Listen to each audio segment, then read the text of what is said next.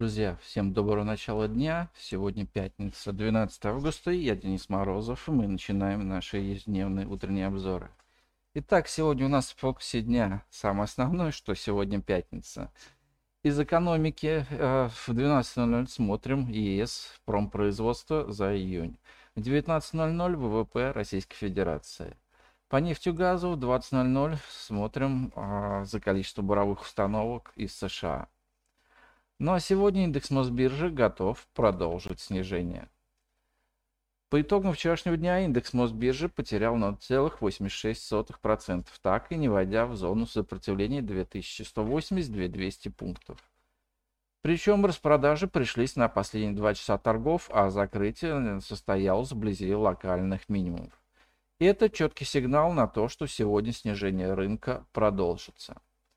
Наибольший вклад в падение рынка в целом внесли акции «Газпрома» с учетом ситуации с возвратом и ремонтом турбин для «Северного потока». Ждем, что скажет менеджмент компании на вчерашний призыв канцлера Германии забрать отремонтированную в Канаде турбину. Нефть вчера обозначила движение вверх, но Роснефть при этом подешевела почти на 2%. Считаем такой результат неоправданным и ждем, что сегодня бумага будет лучше рынка. Более 2% потерял Сбербанк. По-прежнему акции банка очень часто являются опережающим индикатором движения индекса Мосбиржи. А вчерашнее падение Сбера также не настраивает на покупки широким фронтом сегодня.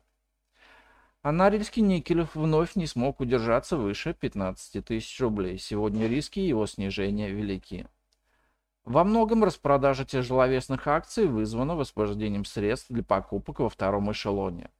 Вчера без каких-либо поводов более чем на 10% взлетели акции NVIDIA и Kiwi. Исторически рекордом был оборот в акциях Санкт-Петербургской биржи. За последние 4 сессии бумага в моменте дорожала примерно в 2,8 раза. Ждем, что и сегодня активность в отдельных акциях второго эшелона также будет высокой, и некоторые из них покажут экстремальный рост или снижение. Добавим сюда фактор пятницы, а также начинающийся в понедельник расконвертацию АДР. И картина по рынку в целом еще ухудшится. Впрочем, некоторую поддержку рынок получит от нефти, которая с утра стоит около 99 долларов за баррель. А внутридневная амплитуда колебаний пары доллар-рубль вчера составляла чуть выше 20 копеек. Не помним, когда последний раз в рубле была такая низкая волатильность. А техническая картина по паре не изменится, консолидация продолжается.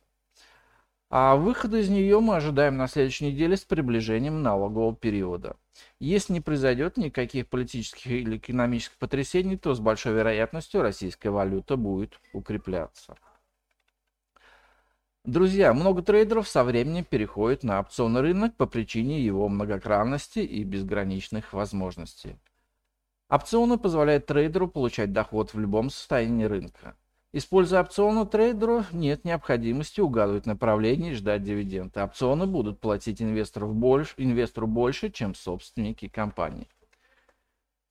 Если вы хотите узнать о легких деньгах в опционах, об опционах без высшей математики, о примерах торговли опционами, какое необходимое ПО для торговли опционами, ну и практически сразу начать зарабатывать с первого дня, то ждем вас на мастер-классе опционы, результативное начало от эксперта нашей школы Юрия Краснорудского, который состоится 16 и 17 августа в 16.00 по Москве. Ссылку для регистрации мы добавим в описании. Ну а на сегодня это все. Спасибо, что слушали нас. Всем удачных инвестиций, хорошего продолжения пятницы и хороших выходных. И до встречи на нашем подкасте в понедельник. Пока. Представленная в этом обзоре аналитика не является инвестиционной рекомендацией. Не следует полагаться исключительно содержание обзора в ущерб проведению независимого анализа. Allure Broker не несет ответственность за использование данной информации. Брокерские услуги предоставляются у Allure Plus на основе лицензии 077 04 827 103 0 выданной ФСФР России.